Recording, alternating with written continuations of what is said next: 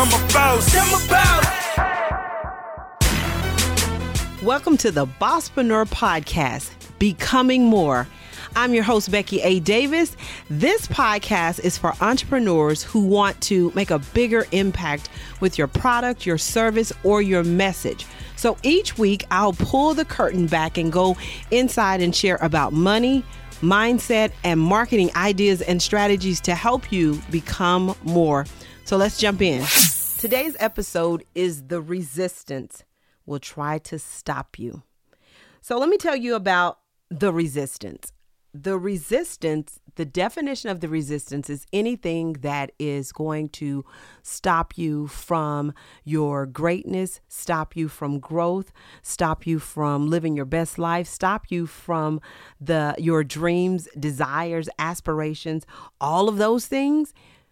That's the resistance. So when I think about the resistance, it it's going to try to stop you as a business owner. Resistance is going to get in your way. And let me tell you, um, I actually just we just launched a book um, called The Resistance. It's 13 authors um, that came in on the book and co-wrote the book with me called The Resistance: How to Fight the Enemy Within and Win. And it's all about the enemy within is you your thoughts your your doubts your second guessing yourself your imposter syndrome. How do you fight that person on the inside and still win? And so the book is is stories of women who fought their resistance and won.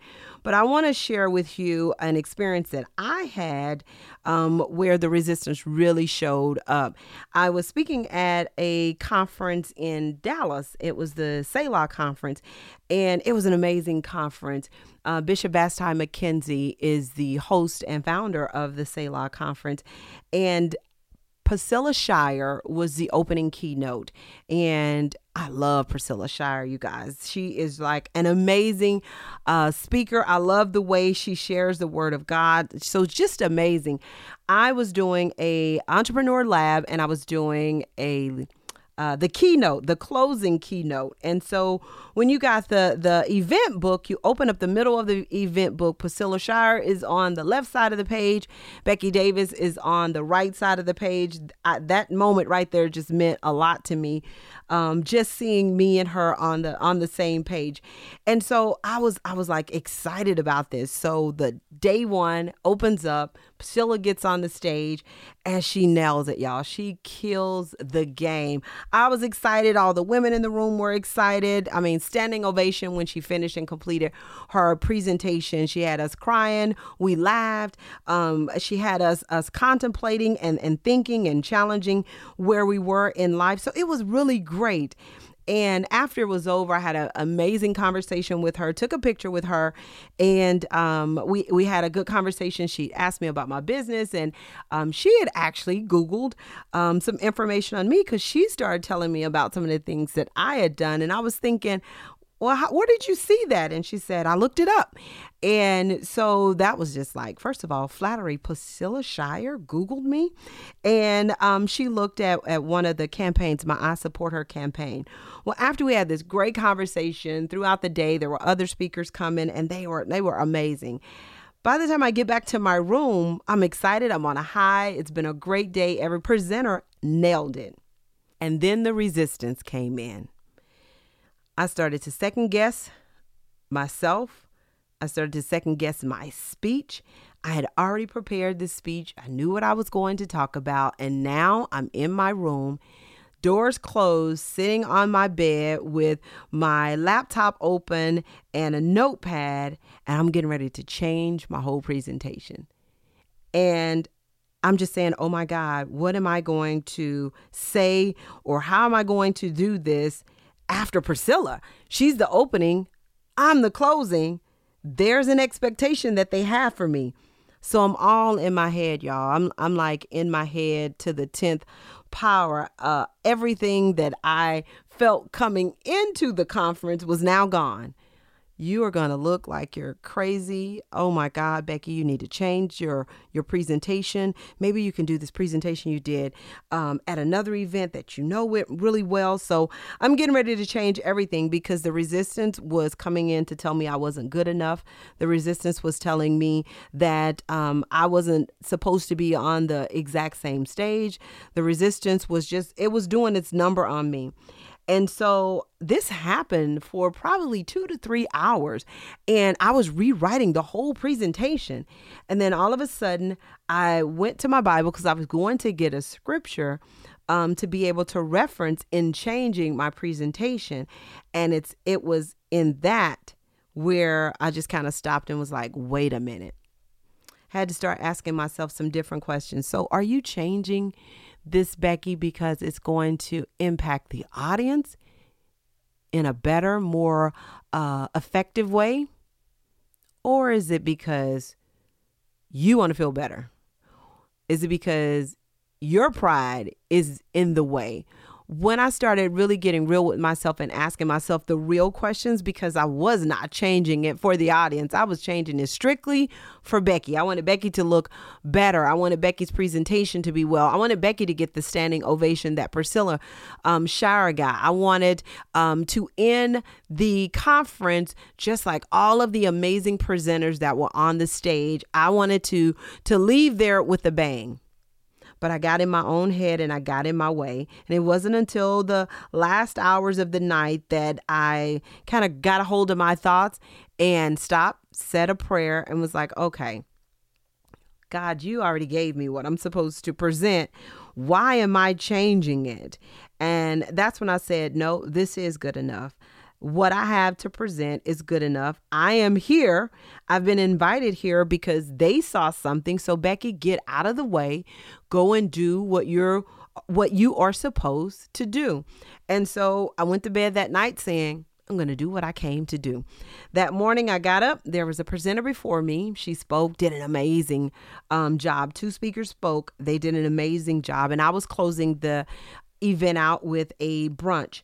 And so when right before it got up to me, you know, I, I normally will kind of go off um, into the bathroom or in a quiet place and kind of get into my head, get into my zone, get my energy up and flowing. It's the time that I pray. And I went and did all of that.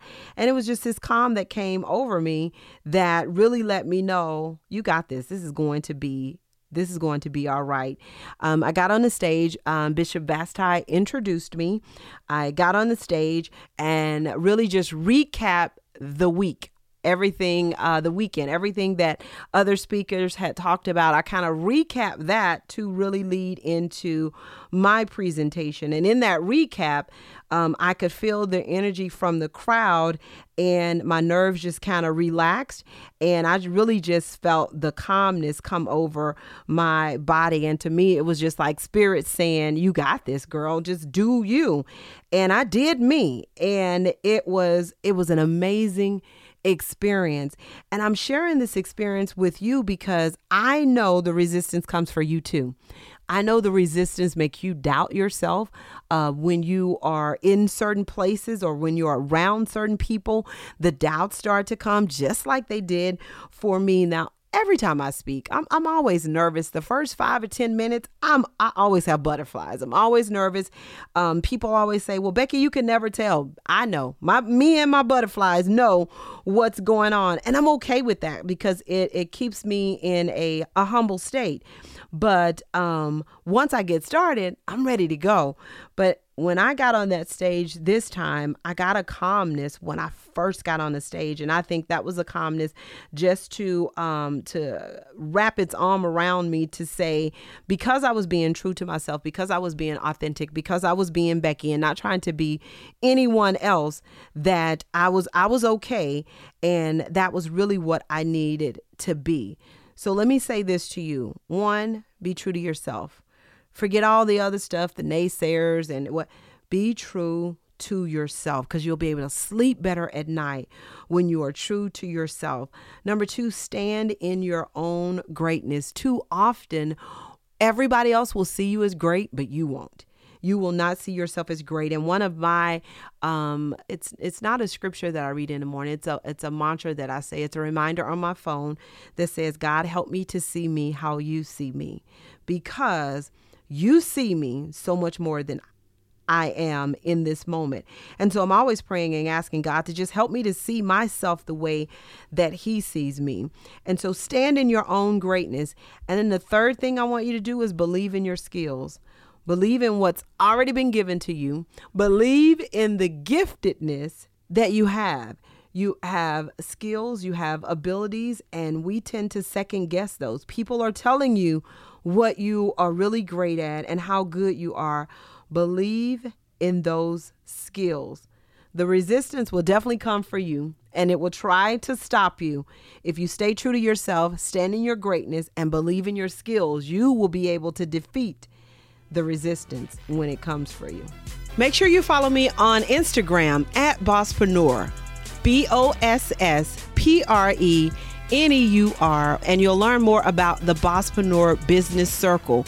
I share training, workshops, speaking engagements, plus, I'll share with you some videos and information to help you become more. You can go to the Bosspreneur That's B O S S P R E N E U R, businesscircle.com or BeckyADavis.com.